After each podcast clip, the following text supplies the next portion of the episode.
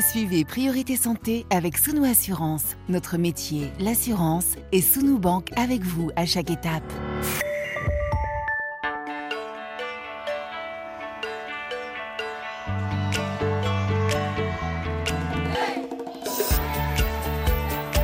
Priorité Santé.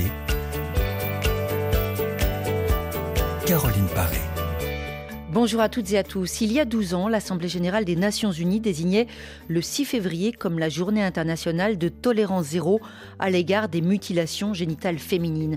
Depuis, à l'échelle planétaire, on a vu effectivement reculer le nombre de fillettes et de jeunes filles victimes d'excision, même si aujourd'hui les premières intéressées se désignent davantage comme des survivantes de l'excision.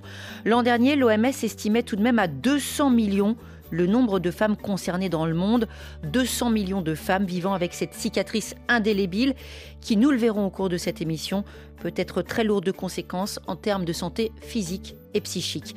Douleurs, problèmes gynécologiques, impact en termes de santé mentale, de santé, d'épanouissement sexuel, risques lors de l'accouchement. Nous allons donner la parole à des spécialistes, à des femmes qui s'engagent dans le milieu associatif, comme à vous, auditrices, directement concernées en parler, briser le tabou, parce que les cris des petites filles ne méritent pas notre silence. Une approche médicale globale pour les femmes concernées par l'excision et par les violences basées sur le genre. En ligne de Marseille, on vous retrouve, professeur Florence Bretel, bonjour. Bonjour. Vous êtes professeur des universités de gynécologie obstétrique aux hôpitaux universitaires de Marseille et vous êtes également la chef de service de la maternité de l'hôpital de la Conception et de la Maison des femmes, toujours dans la cité phocéenne. Avec nous en studio, la fondatrice de l'association Les Orchidées Rouges, Kakpotia Marie-Claire Koulibaly, bonjour. Bonjour. Cette ONG, elle est présente en France, en Côte d'Ivoire. Elle lutte contre les violences faites aux femmes et aux filles, dont l'excision. Et puis, la parole de ces femmes concernées. On aura l'occasion au cours de l'émission d'entendre des témoignages, Maria Marizaïcha, leur parcours et aussi leurs questions à nos invités. Priorité santé sur RFI. Les orchidées rouges, un magnifique nom, mais qui est aussi finalement assez brutal. Kakpotia Marie-Claire Koulibaly, comment est née votre ONG Mon ONG est née euh, suite à ma reconstruction, puisque j'ai subi une mutilation sexuelle euh, dans le nord de la Côte d'Ivoire quand j'avais 9 ans. Et quand j'ai décidé de me reconstruire, je me suis aperçue qu'il n'y avait pas de structure de prise en charge des survivantes euh, dans le sud-ouest de la France. Il n'y avait pas non plus d'association de lutte contre ces violences. Donc j'ai dû venir en région parisienne où j'ai bénéficié uniquement d'une chirurgie. Donc très rapidement, je me suis dit, je ne peux pas rester sans rien faire. Il faut que je crée une organisation pour contribuer activement à l'éradication de ces violences et apporter des solutions de reconstruction globale aux survivantes qui vont bien au-delà de l'aspect euh, médical physique. Absolument, parce que c'est vraiment un point essentiel sur lequel on va revenir au cours de cette, émission. Il y a euh, la reconstruction, mais il y a tout ce parcours de soins, tout cet accompagnement. Et aujourd'hui, votre ONG, ces actions, elles existent sur deux oui, effectivement, parce qu'il était important pour moi de créer le pont entre euh, l'Europe et l'Afrique, puisqu'on a beau agir euh, en Europe, si on ne fait rien dans euh, les pays où les mutilations font partie intégrante des traditions, eh bien, on tourne en rond. Donc, c'était important d'agir, bien sûr, en Europe, notamment en France, mais aussi en Afrique, en Côte d'Ivoire. On espère pouvoir étendre euh, plus largement nos actions dans d'autres pays, voire euh, sur d'autres continents, parce que contrairement à ce qu'on croit, tous les continents sont concernés par les mutilations sexuelles, sauf l'Antarctique. Euh, c'est vrai que quantitativement, le nombre le plus important, euh, c'est l'Asie. Hein. C'est en Asie qu'il y a le plus, puisqu'il y a des pays où c'est fait directement euh, dans des cliniques par des médecins, quasiment de façon systématique sur les petites filles. On pense notamment, je pense, à l'Indonésie. Est-ce que vous pouvez nous dire qui sont vos bénéficiaires aujourd'hui, Kakpotia Marie-Claire Koulibaly, les femmes que vous prenez en charge? Simplement, comment est-ce qu'elles arrivent jusqu'à vous? Les femmes qu'on prend en charge sont souvent orientées par des partenaires, C'est par exemple des centres hospitaliers, d'autres associations féministes et féminines, des centres sociaux également. Il y a de plus en plus de bouche à oreille aussi, c'est-à-dire des femmes qu'on a accompagnées qui, elles, après, parlent de nous euh, à leur entourage. Il y a les réseaux sociaux également. Mais on sent que, notamment en Côte d'Ivoire, il faut vraiment aller chercher les femmes. Mm. Il faut aller les chercher parce qu'il y a un contexte socio-culturel qui les muselle euh, quelque part et qui les empêche de dénoncer les violences ou même d'oser euh, faire un pas pour accéder aux soins. Donc ça fait partie aussi de notre combat de nous dire, il faut dire aux survivantes, vous pouvez parler, vous pouvez témoigner pour donner la force à d'autres survivantes. Vous avez le droit de vouloir mm. euh, vous reconstruire, de vouloir avancer et que finalement l'excision ne, ne devienne qu'un fait de votre existence, mais pas ce qui vous définit. Vous devez sortir victorieuse de tout ça en construisant une vie épanouissante. Et pour ça, il faut bien pouvoir accéder aux soins. Donc n'ayez pas peur de venir nous voir aux Orchidées Rouges. C'est gratuit. On est à Abidjan et on est euh, dans tout le pays. Et euh, donc venez, il y a une équipe pluridisciplinaire, euh, des professionnels bienveillants qui sont là pour accompagner les femmes, pour qu'elles puissent se reconstruire psychologiquement. Donc il y a des psychologues, qu'elles puissent aussi se réapproprier leur corps et leur sexualité, et également développer leur pouvoir d'agir et pouvoir aussi être autonome financièrement. Il y a quelque chose d'important, c'est qu'il y a souvent des, des raccourcis sur l'excision, il y a souvent des confusions. Vous avez bien parlé de tradition et non de religion, c'est très important parce qu'on trouve aussi hein, des femmes excisées dans certaines communautés, on va dire, davantage chrétiennes. Donc, ce c'est pas simplement le fait d'une religion. Et justement, certains utilisent euh, cette raison, cette motivation traditionnelle pour dire on touche pas, c'est la tradition. Là, il y a quelque chose de proprement insupportable.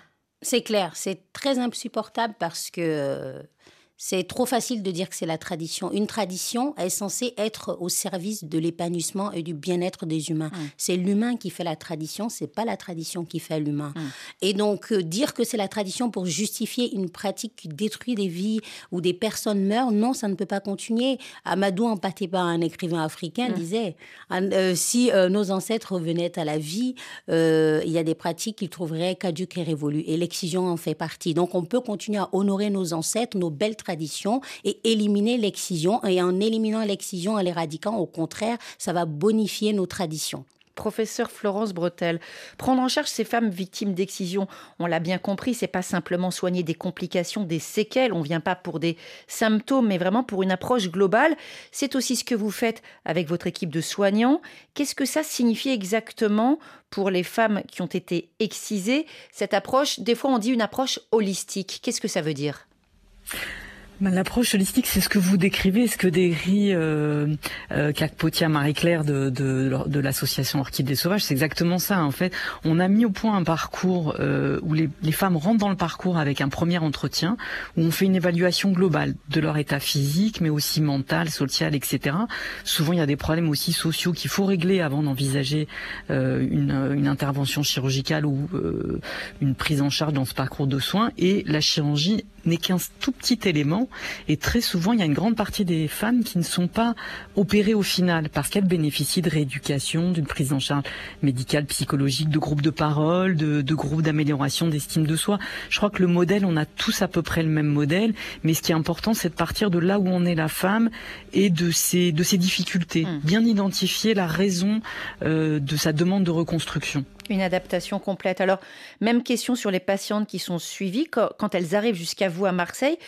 Justement, est-ce qu'elles sont référées? Est-ce qu'elles ont été, elles en ont parlé avec des amis? Elles ont rencontré un médecin qui les a orientées vers vous? Comment ça se passe?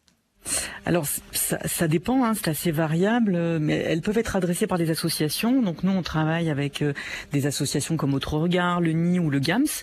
Donc on n'a pas les, les, orchidées rouges à Marseille, sauf euh, erreur de ma part, euh, ou par des amis ou des femmes qui sont déjà venues à la maison des femmes. Et très souvent maintenant ce qui, ce qui se passe, c'est les filles euh, de femmes qui ont été excisées, qui, qui en parlent à leur mère parce qu'elles nous ont entendues sur les réseaux sociaux, sur Instagram, sur voilà. Et donc la dernière patiente qu'on a pris en charge, c'est ça, c'est ces filles qui ont dit mais maman, euh, tu souffres, va voir à la maison des femmes. Il y, a aussi, il y a aussi des soignantes, on a eu ça comme témoignage dans Priorité Santé à de nombreuses reprises. Une femme qui accouche et lors de son accouchement, on va, entre guillemets, ce qui peut paraître incroyable, mais c'est une réalité, lui révéler son excision. Donc à la fois, il va y avoir tout ce poids de la naissance qui est absolument, on est submergé émotionnellement et puis physiquement, évidemment, il y a l'épreuve, et on, on a une révélation. Ouais, c'est des moments qui sont vraiment difficiles. Donc euh, c'est vrai qu'on a euh, entre guillemets une procédure. Nous on aime bien ça dans les hôpitaux, mais on a une sage-femme qui est responsable de ce parcours. Et donc quand c'est cette, euh, il y a ce, diagnostic qui est fait à l'accouchement qui peut être hyper traumatique, on la montre. On a une coupure de, liaison. On va, on va vous retrouver, hein, professeur Florence Bretel, pour continuer à échanger avec vous. On va bien sûr aborder la question euh, essentielle de l'impact psychologique de ces mutilations, également les législations, parce que là aussi, ce sont des outils de lutte euh, qui peuvent contribuer, bien sûr, c'est pas l'essentiel, mais contribuer à, à, faire diminuer, voire disparaître ces pratiques. Mais tout de suite, un premier témoignage. On retrouve tout de suite Mariam. Mariam, bonjour. Oui, allô, bonjour. Vous êtes une survivante de l'excision. Hein. Euh, c'est ce terme qui vous tient particulièrement à cœur. C'est vrai qu'il est très différent de celui de victime. Quand on est survivant, on est dans l'action et on regarde, on va dire, on regarde son passé droit dans les yeux. Pour vous, pourquoi est-ce que c'est important d'être survivante et non victime? Bah, c'est parce que, je, en fait, euh, si vous voulez, je pense aux autres. Je pense beaucoup aux autres, aux autres enfants qui risquent de subir la même chose. Mmh. Et euh, étant donné que moi-même, je n'ai souffert, bah, j'en souffre encore. Mmh. Parce que je n'osais pas en parler jusqu'au jusqu'au jour où je lui, euh, lui a contacté les orchidées rouges. Mmh.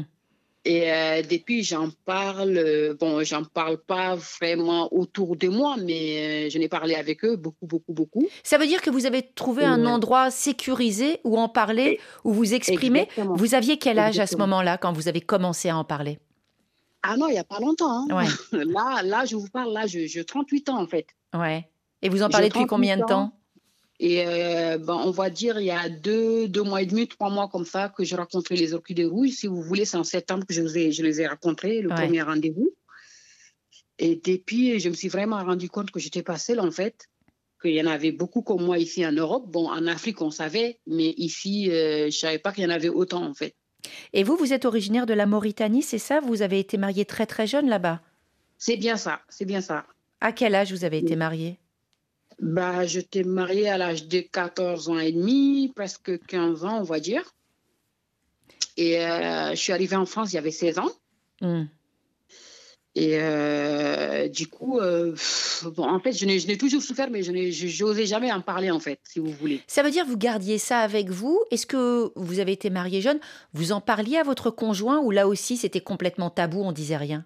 Ah bah non, parce que lui, en fait, euh, on n'en parlait pas. Lui, pour lui, c'était normal, en fait, on n'en parlait pas. Quand on dit c'était normal, c'est parce que pour un certain nombre d'hommes dans certaines régions du monde, euh, bah, finalement, la femme qui arrive au mariage, elle est constituée de cette manière-là, elle est passée sous la lame. C'est ça un petit peu le schéma. Exactement. Il faut, en fait, il faut. C'est comme si c'était obligé, en fait. Mmh, mmh, c'est mmh. comme si c'était obligé.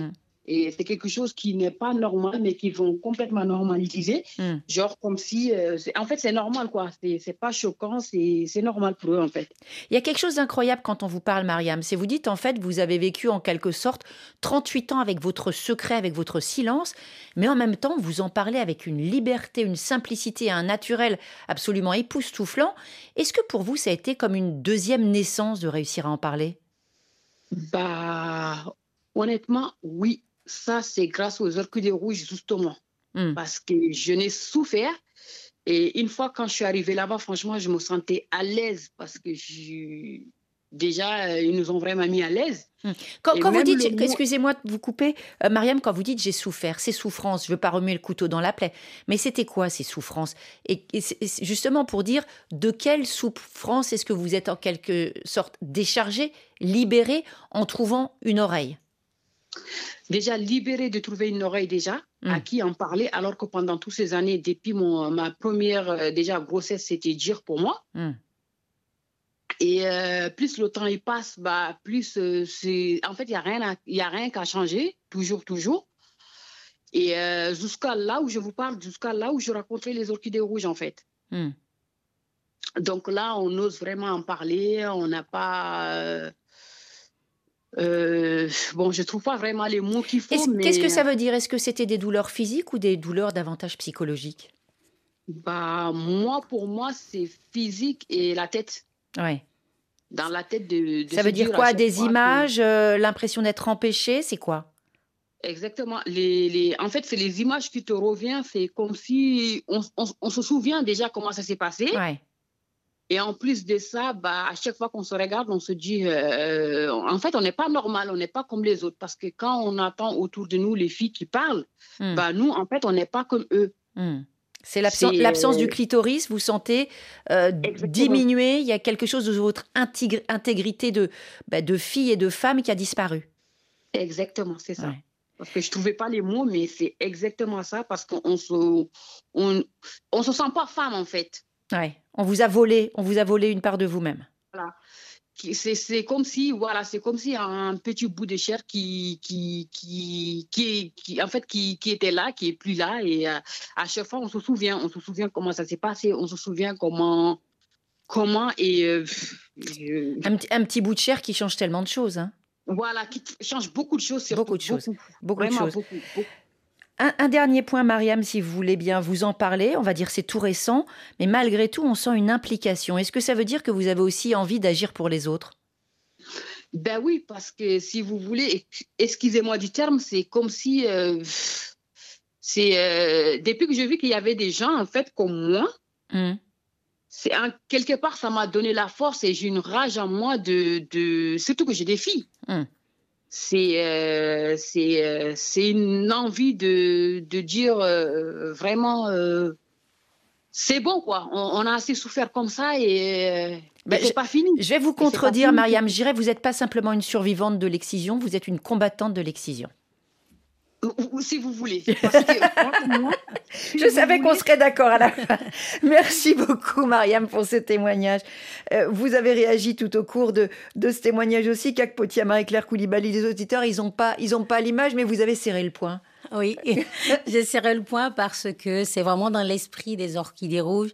C'est-à-dire que quand on a subi une violence comme les mutilations, c'est important d'être reconnu dans son statut de victime. Et après, quand on passe la porte des orchidées rouges, on est systématiquement une survivante et après on devient une actrice du changement. Hmm. Donc tout ce qu'elle disait, c'est vraiment dans mon esprit et euh, c'est super parce que en devenant une actrice du changement, on change positivement sa propre existence, on change celle de ses filles parce qu'on les protège des violences que nous-mêmes nous avons subies et on change celle des femmes de notre communauté parce que elle se dit si elle a pu, moi je peux et je peux moi aussi protéger mes filles. Professeur Florence Bretel, j'imagine que vous avez suivi cet échange. On entend vraiment qu'il y a une dimension plurielle dans la prise en charge. On l'a cité rapidement tout à l'heure, il y a la chirurgie, mais on va dire c'est vraiment un tout petit morceau de cette reconstruction qui est beaucoup plus globale.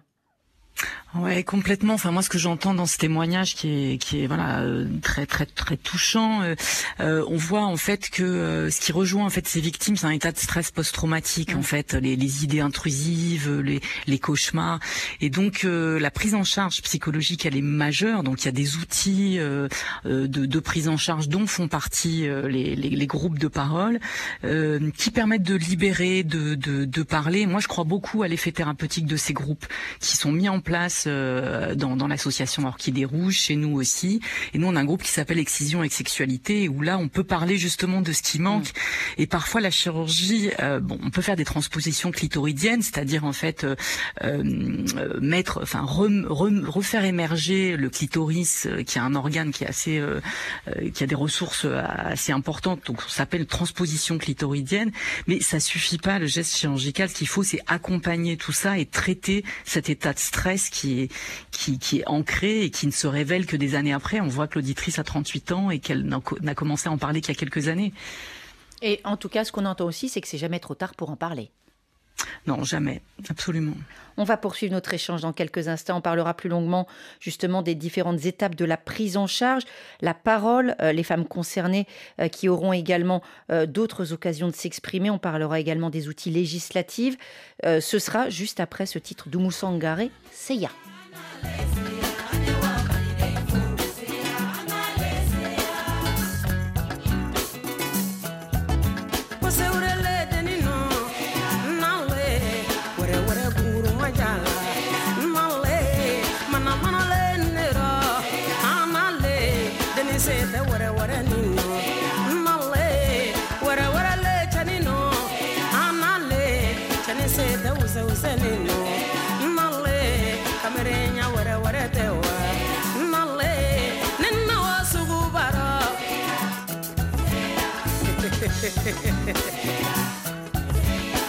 yare sugu baromba nale kawo bazen san anale wɛrɛ wɛrɛ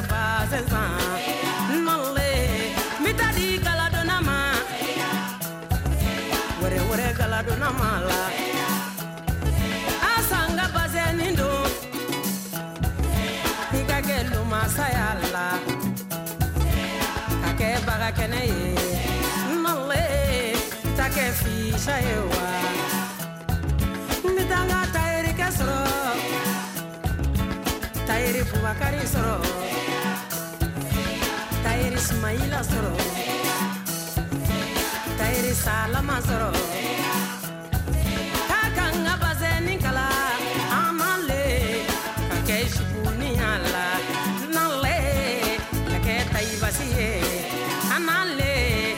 kɛ kɛ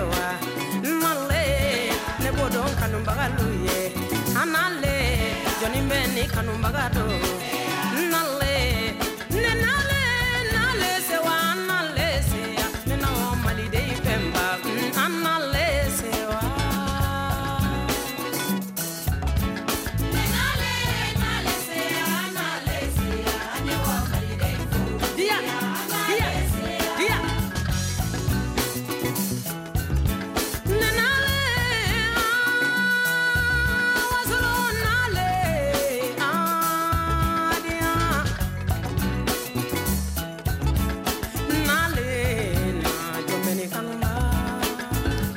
Priorité santé sur RFI, journée internationale de lutte contre l'excision. Avec nous dans les studios de RFI, Kakpotia Marie-Claire Koulibaly, fondatrice et présidente des Orchidées Rouges.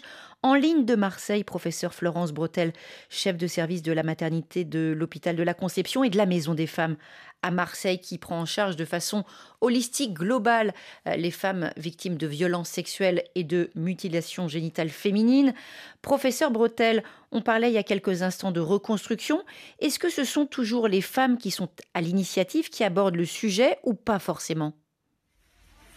C'est oui, il faut que la demande vienne des femmes. Euh, elles-mêmes, c'est-à-dire il faut qu'il y ait une demande et c'est parfois difficile de de- d'essayer de, de savoir pourquoi ces femmes veulent se, se reconstruire. Alors souvent c'est dans la sphère euh, sexuelle, des problèmes d'orgasme euh, liés à, à, à la à l'ablation du clitoris, mais parfois c'est- c'est c'est- c'est un peu flou parce que on ne peut pas restaurer complètement euh, l'image corporelle euh, identique à celle qui était avant la avant la l'excision. Donc euh, tout ça c'est une étape qui est très importante, c'est savoir euh, quelle est la motivation de la reconstruction. Parce que c'est une chirurgie qui peut être assez euh, douloureuse aussi.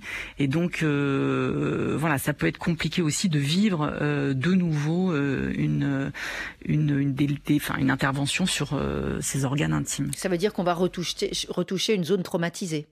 Exactement, donc ça s'accompagne euh, et euh, voilà, faut bien évaluer la balance bénéfice. euh, donc ça c'est c'est important et c'est une étape qui, qui peut prendre plusieurs euh, plusieurs mois en fait hein, Mm. avant d'arriver à une à une indication. Et toutes les femmes n'ont pas une indication de chirurgie aussi, parce que par exemple quand on a une excision de type 1, c'est-à-dire juste entre guillemets, quand j'ai dit juste une ablation ou du clitoris ou du capuchon clitoridien, c'est extrêmement euh, difficile d'envisager une chirurgie. Et moi, personnellement, je suis pas certaine que ça soit la, la chirurgie soit la solution.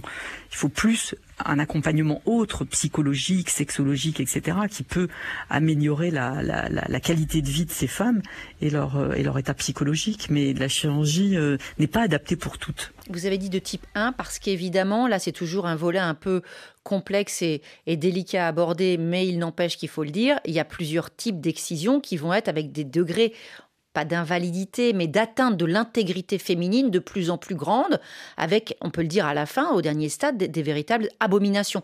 Dès le début, c'est abominable, mais à la fin, on atteint des niveaux où on a du mal à, à même si c'est incompréhensible, là, on, est dans l'impensable. Oui, absolument. Hein. Le, donc le type 1, j'ai décrit ce que c'était. Dans, le, dans, dans les types 2 et 3, c'est l'ablation des petites lèvres euh, ou des grandes lèvres, avec après des, des, des, des dans, dans les autres types des, des brûlures ou des voilà des vraiment des, des traditions euh, profondément néfastes qui peuvent ab aboutir à des troubles génitaux sphinctériens extrêmement euh, sévères euh, dès la petite enfance et pas uniquement quand on commence à avoir une sexualité. On a eu des auditrices en ligne qui témoignaient témoigné d'infibulation, notamment des ressortissantes de Guinée, avec des, douleurs épouvantables à la période des règles, et évidemment euh, des choses absolument abominables au moment du mariage, où on faisait croire à ces euh, jeunes femmes que finalement on allait entre guillemets les réparer, alors qu'en l'occurrence, c'était une désinfibulation. Ça veut dire qu'on retirait euh, les fils qui obstruaient l'entrée du vagin. Je m'excuse, je suis crue, mais la réalité l'est, donc on va pas euh, couper les cheveux en quatre. Il hein. faut, être clair là-dessus. Est-ce que vous prenez, vous, en charge, professeur Florence Bretel, des femmes qui ont justement subi euh, des excisions d'un tel niveau, on va dire, de dangerosité et de sévérité? Oui, absolument. Alors c'est pas exactement les fils en fait, parce que les tissus sont cicatrisés. Hein. quand on fait une désinfibulation, on va sectionner en fait les tissus en général sur la partie médiane et on se rend compte de des dégâts qui ont été faits en fait en dessous. Et la, la peau s'est collée, la peau s'est collée, ça s'est fermé en fait. Voilà, exactement, c'est ça. Donc en fait, on incise, on, incise pour séparer en fait, essayer de, de, de, savoir un peu ce qui se passe en dessous. Et très souvent, c'est associé à une ablation du clitoris aussi, des petites lèvres, des grandes lèvres. Voilà, donc ça donne des dégâts. Oui, on le fait. C'est, c'est, on, on, le fait très souvent. En fait, les femmes euh, ont le diagnostic pendant leur grossesse par un terme des sages-femmes et des gynécologues. Et là, se pose la question de savoir si on fait cette intervention en début de grossesse ou si on la programme euh, ou si on la fait lors de l'accouchement. Voilà, c'est quelque chose il faut discuter avec les avec les femmes. Et bon la grossesse n'est pas forcément le meilleur moment pour euh, pour envisager ce type de chirurgie. Mais c'est pas une indication de césarienne, professeur? Non, non, non, c'est pas une indication de césarienne. Souvent, on peut faire une désinfibulation. Après, ça dépend de, de, de, l'importance des lésions, mais ça peut être un choix pour la femme de mhm. faire une césarienne si elle ne veut pas euh, avoir une intervention désinfibulation au moment de l'accouchement ou pendant la grossesse. Donc ça, mhm. ça se discute en amont, si on a le temps, si on arrive à les suivre, à les accompagner, etc. Alors, un autre témoignage tout de suite. Pour ça, on va traverser l'Atlantique.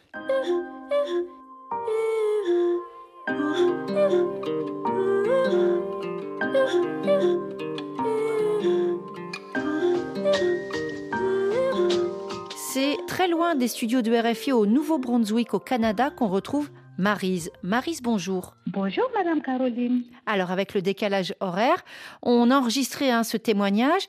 Une première question très simple. Pourquoi témoigner euh, ce jour où l'on parle de la lutte contre l'excision? Ben, je vais témoigner ce jour parce que euh, c'est vraiment une, situation difficile que j'ai vécue et j'aimerais partager euh, mon témoignage avec des milliers de femmes qui ont subi la même chose que moi. Aujourd'hui, vous avez quel âge, Marise? Je vais avoir 49 ans dans, dans deux semaines. Et cette journée où cela vous est arrivé, euh, c'est un souvenir qui est gravé dans votre mémoire? Gravé dans ma mémoire. C'est comme si c'était hier, je, me souviendrai du début jusqu'à la fin. Est-ce que vous pouvez nous raconter ou est-ce que c'est quelque chose qui est compliqué à raconter?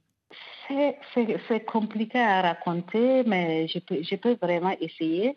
Je ne me souviens pas, je pense que j'avais entre l'âge 7-8 euh, ans.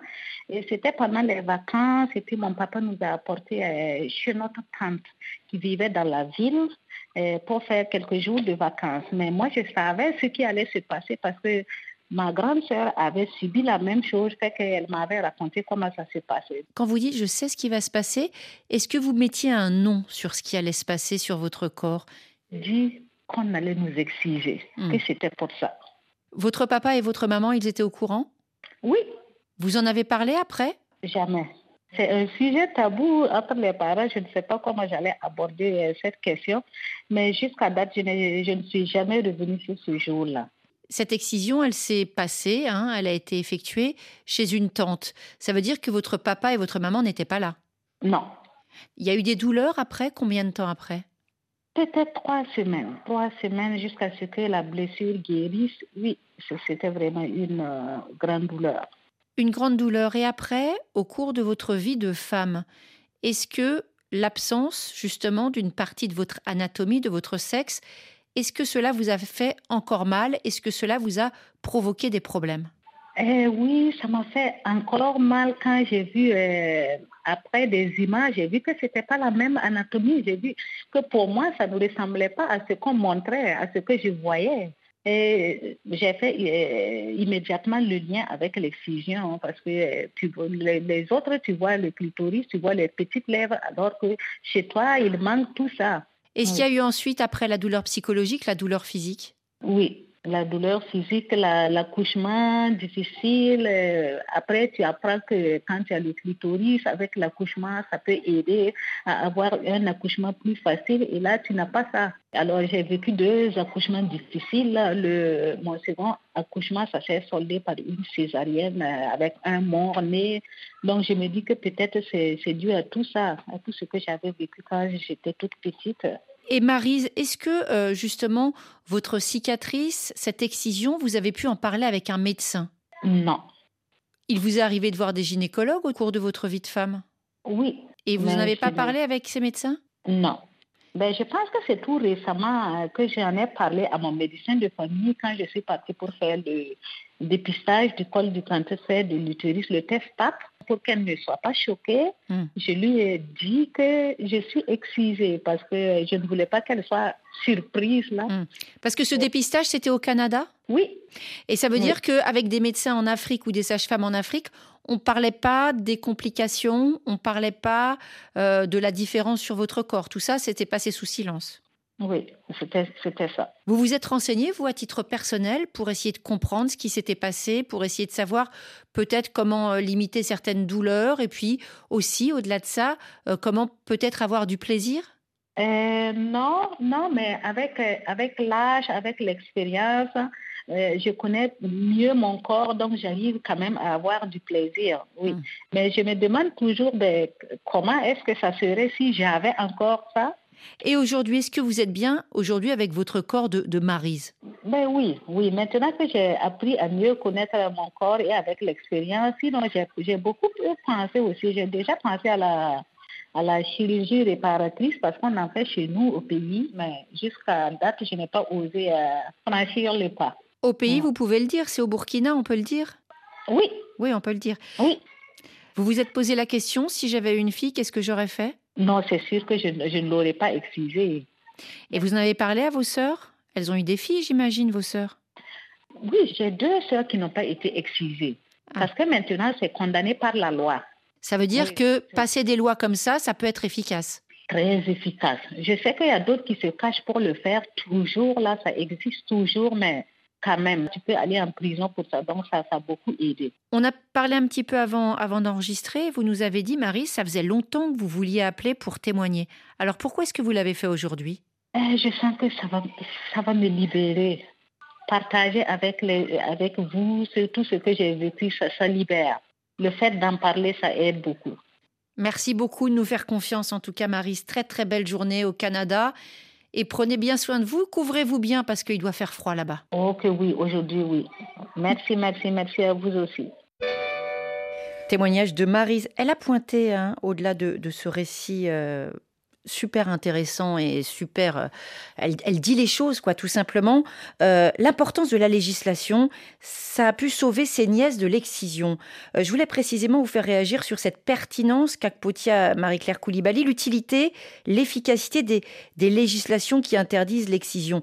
Certains disent oui, on a des lois, mais ça continue. Mais, mais c'est pas vrai. Il faut qu'il y ait des lois. C'est absolument indispensable. Ah oui, c'est indispensable qu'il y ait des lois puisque les lois posent un cadre, un socle sur lequel nous, euh, un socle sur lequel nous, ONG euh, ou associations, pouvons euh, vraiment agir sereinement, entre guillemets, sur le terrain.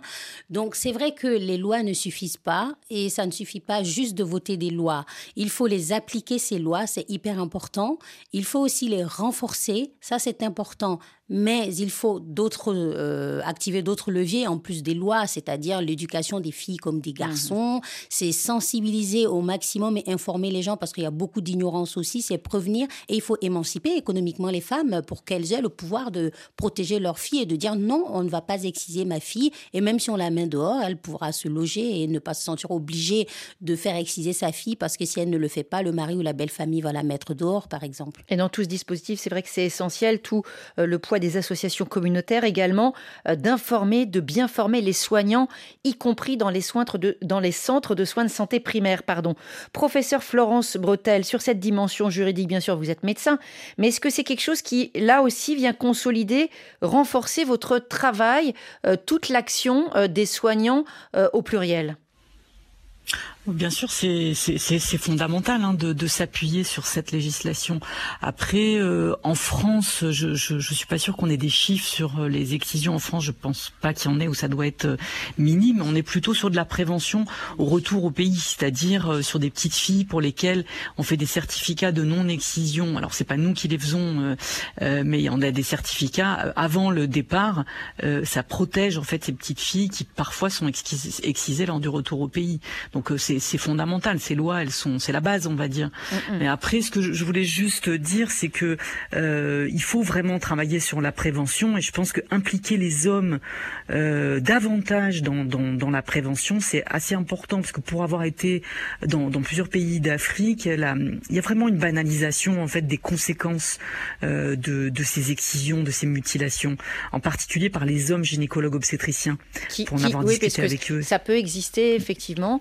Euh, pour soi-disant sécuriser l'excision, hein, je dis soi-disant bien évidemment, que ce soit fait dans des, cabinets de gynécologie. Vous disiez précisément, professeur, impliquer les hommes, eh bien ils s'impliquent, euh, certains d'entre eux du moins, et on, leur donne la parole parce qu'on a ce témoignage Facebook de Jean, il vit en France, il dit en tant que mari d'une femme excisée, je suis contre, je suis contre l'excision, je vois tout ce que mon épouse subit dans nos rapports pendant les accouchements à cause de cela, à cause de cette excision, et je veux maintenant protéger nos filles de cette pratique à bon entendeur.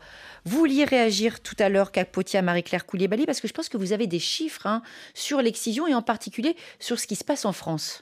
Oui, euh, effectivement, en France, aujourd'hui, on sait qu'il y a 125 000 survivantes de l'excision sur le territoire. Et parmi les filles de ces femmes, 3 sur 10 risquent de subir l'excision à leur tour lors des vacances scolaires dans le pays d'origine mmh, de leurs mmh. parents. Et je fais juste une petite parenthèse, c'est pour ça que quand on fait euh, la santé pendant les vacances, euh, pratiquement tous les ans dans Priorité Santé, on a un volet excision, attention quand on rentre au pays. Tout à fait. C'est hyper important de le faire. Nous, cette année, aux Orchidées Rouges aussi, on va faire une campagne massive avant l'été pour dire attention, euh, danger pendant les vacances, euh, protégez vos enfants, gardez-les avec vous. Ça, c'est important parce qu'il suffit d'aller au marché acheter quelque chose, c'est fait sans anesthésie. Ils écartent les jambes de la petite fille et ils coupent. Hein, et c'est organisé avant même que la famille arrive. Donc, euh, il faut vraiment être très, très vigilant lors des vacances scolaires. Et je voulais rebondir aussi sur l'implication des hommes. C'est très important puisque ce sont des communautés où les hommes revendiquent le fait d'avoir des femmes excisées. donc, il faut que les hommes s'impliquent et c'est ce que nous on fait, que ce soit en France ou en Côte d'Ivoire, on implique de plus en plus les hommes dans la lutte contre euh, l'excision, dans la prévention aussi, et dans le réseau d'ambassadrices et d'ambassadeurs qu'on a créé, c'est engager des hommes aussi pour qu'ils euh, soient euh, acteurs de la sensibilisation. Ça, c'est hyper important. Il y a quelque chose d'important aussi, c'est lors de cette fameuse consultation du voyage, quand on rentre au pays, c'est vrai qu'on va aller dans un centre de médecine tropicale pour avoir l'ordonnance, on va dire, de Malarone, le médicament contre le palu, mais il faudrait qu'il y ait des affiches partout et que les médecins impliqués en médecine tropicale et en maladies infectieuses informent les mamans, disent attention au retour, euh, si vous laissez les filles toutes seules, vous laissez des instructions à la famille, je ne sais pas comment on peut faire pour les protéger, mais en tout cas, il faut agir là encore en termes de prévention. On a un autre témoignage, c'est du Mali, c'est Taïcha de Bamako. Elle a enregistré ce message sur notre répondeur et on l'écoute tout de suite. Bonjour à toute l'équipe de Priorité Santé. Je suis Aïcha, j'appelle du Bamako. Alors, j'ai été excisée à l'âge de 11 ans avec euh, mes grandes sœurs. Et cette expérience, elle a été vraiment traumatisante pour moi, jusqu'au point aujourd'hui où, à, presque à l'âge de 50 ans, je sens encore euh, l'impact psychologique sur moi. Il m'arrive parfois de penser à cette scène horrible où j'ai crié de toutes mes forces, imploré cette dame qui était assise sur moi et qui m'excisait. Lors de l'accouchement de mon enfant, et surtout après l'accouchement, j'ai beaucoup, beaucoup saigné, au point où les sages-femmes ont pris peur et ont failli m'évacuer dans un centre de santé beaucoup plus équipé. Dieu faisant, euh, le sang s'est arrêté après. Mes questions, la première, est-ce que l'excision a eu un impact négatif sur mon accouchement? Ça, c'est la première question. La deuxième question, c'est l'impact sur ma sexualité. Parce que là, j'avoue que euh, avant que j'atteigne un orgasme, c'est très très compliqué. Donc j'aimerais savoir si cette excision a aussi un impact sur la sexualité et que dois-je faire Merci de me répondre et merci à tous. Au revoir. Alors, Beaucoup de questions hein, de la part d'Aïcha, professeur Florence Bretel, sur le premier point, sur euh, une femme qui, euh, longtemps après, a besoin d'explications sur un accouchement, on va dire, difficile, traumatique, avec une hémorragie. On ne peut pas bien sûr donner de, réponse euh, sans examiner la personne. malgré tout, vous qui êtes professeur de gynécologie à Marseille, est-ce qu'il y a souvent un lien entre des accouchements compliqués et des excisions oui, oui, complètement. Alors après, il faudrait, euh, voilà, effectivement, l'examiner. Et puis, euh, il y a beaucoup de raisons euh, pour avoir une hémorragie après l'accouchement. Hein. Il y a plusieurs raisons. Il n'y a pas une seule raison. Mais mm. c'est vrai que l'excision, en particulier l'infibulation, sont des facteurs de risque d'hémorragie du postpartum. Donc ça, c'est c'est quelque chose qui est qui est connu. Donc pour répondre à sa première question, oui, il y a un impact négatif qui existe même sur les excisions de type 1, qui est moins important. Donc l'impact négatif augmente en fonction du, type d'excision. Donc plus l'excision est de type 3 ou 4 et plus le risque de complications obstétricales est sévère. Euh, mais même les types 1, hein, il y a une grande étude de l'OMS qui a montré que même les types 1, donc simplement l'excision du capuchon ou euh, du clitoris euh, peut impacter négativement l'accouchement. Deuxième question aussi très vaste, là c'est sur l'épanouissement sexuel d'Aïcha. Évidemment, c'est pas en une minute de réponse qu'on va lui donner des clés. C'est quoi peut-être le conseil? C'est auprès de qui peut-elle se tourner pour avoir justement euh, en parler, échanger, euh, peut-être entre sœurs? Qu'est-ce qu'elle peut faire justement pour euh, trouver quelques orientations? Je dirais que la première des choses, c'est aller se faire examiner, parce qu'il y a parfois des, choses assez simples. En fait, il y a des pathologies qui peuvent se rajouter sur l'excision, qui peuvent être traitées simplement. Donc, il faut d'abord qu'elle aille voir une sage-femme et un, gynécologue déjà pour regarder le type d'excision et ce qui est possible d'envisager. Donc ça, c'est la première chose. Et après, effectivement, les groupes de pairs, on en parlait, les groupes de parole, ils permettent de libérer. On peut arriver à avoir un orgasme, même en ayant une excision assez grave, parce que le clitoris même s'il a été euh, coupé, souvent on, le sent en fait à mm. travers l'excision. Donc euh, il y a euh, des possibilités de rééducation et de prise en charge. Donc il faut qu'elle à mon avis, consulte un professionnel de, santé si elle y arrive, et si elle n'y arrive pas, à, en discuter avec, oui, ses amis. Ou... Marie-Claire Koulibaly, vous vouliez réagir à ça? Oui, moi je pense que, en tant que survivante, hein, moi dans mon histoire personnelle, c'est important, je pense aussi, de de ne pas se dire que parce qu'on est excisé, on est frigide systématiquement. Mmh, mmh, ce n'est mmh, pas vrai parce que euh, il y a beaucoup de femmes excisées qui ont une sexualité épanouie. Et moi, c'était mon cas. Moi, je voulais la chirurgie pour euh, euh, récupérer le bout de moi qu'on m'avait enlevé. Donc moi, ce que je conseille à cette femme, c'est de voir une sexologue aussi. C'est hyper important parce que voir une sexologue aussi va lui donner des outils pour apprendre à connaître son corps, son fonctionnement. C'est vrai que c'est pas tous les médecins non plus qui vont parler de sexualité ouvertement simplement et se mettre entre guillemets dans la peau de la femme. On a une autre auditrice, hein. on a Aminata, elle a 26 ans, elle dit qu'elle a eu une excision durant l'enfance, elle est mariée depuis 4 ans. Elle n'a jamais eu d'orgasme, hein, c'est ce qu'elle écrit. Je fais semblant pour satisfaire mon époux. Et elle, elle aussi, elle est en quête de conseils. Donc, vraiment, c'est de se tourner vers des personnes qui peuvent euh, trouver les mots, qui peuvent conseiller, trouver une information. C'est très important, trouver l'information et puis déconstruire aussi des idées reçues qu'on a eues, que la société nous renvoie aussi.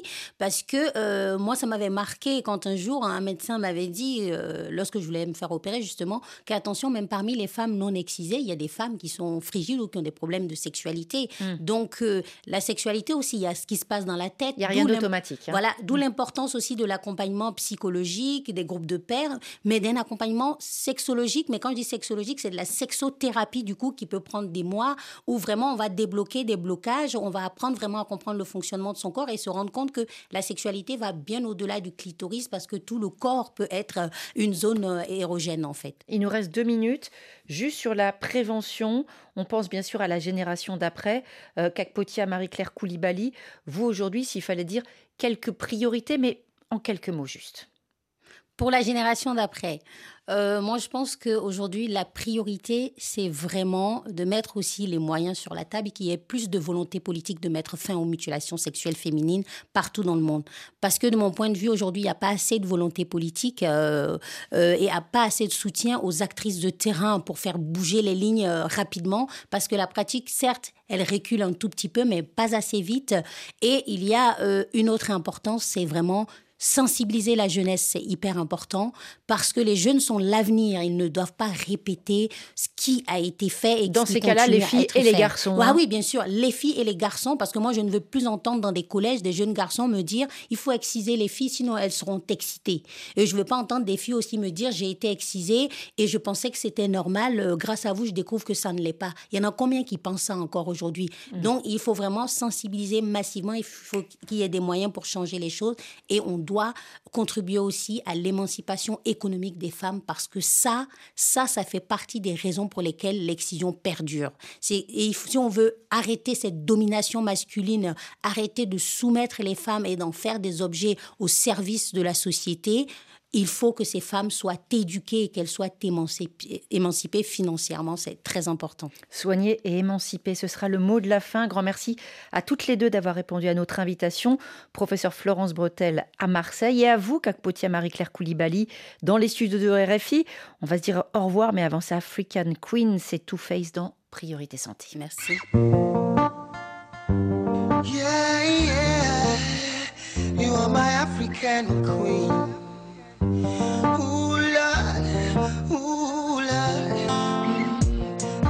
Like the sun, lights up the earth, you light up my life.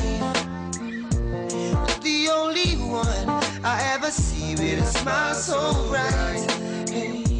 And just yesterday, you came around my way. You changed my horse in way with your astonishing beauty. Oh, you couldn't make a brother sing. No ordinary thing, a supernatural being. And no, you are brighter than the moon, brighter than the star. I love you just the way you are. And you are my African queen, the girl of my dreams. You take me where I never been. You make my heart go ding a ling a ling. Oh, you are my African queen the girl of my dreams. And you remind me of a thing, and that is the African beauty. Yeah, yeah. Ooh, you are my African queen. Oh, Lord, ooh, Lord. Mm. Out of a million, you stand as one, they are standing one Mm. I look into your eyes. Girl, what I see is paradise. Hey, you captivated my soul. Now every day I want you more. I cannot deny this feeling I'm feeling inside. Hey, no one cannot take your place. You cannot take your space. Is a fact I cannot erase. And no, you are the one that makes me smile. Make me float like a boat upon the Nile. Priorité Santé touche à sa fin. Merci à toute l'équipe qui, chaque jour, prépare, réalise votre émission. Demain, nous vous proposons la première de trois émissions sur la santé en Arménie. Accès aux soins, système de santé, médecins humanitaires responsables qui travaillent auprès des populations réunies pour un débat enregistré à Erevan.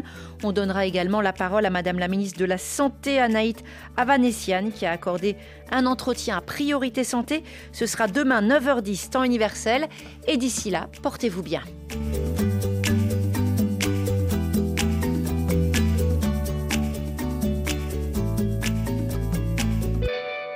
Priorité Santé avec Sounou Assurance. Notre métier, l'assurance, et Sounou Banque avec vous à chaque étape.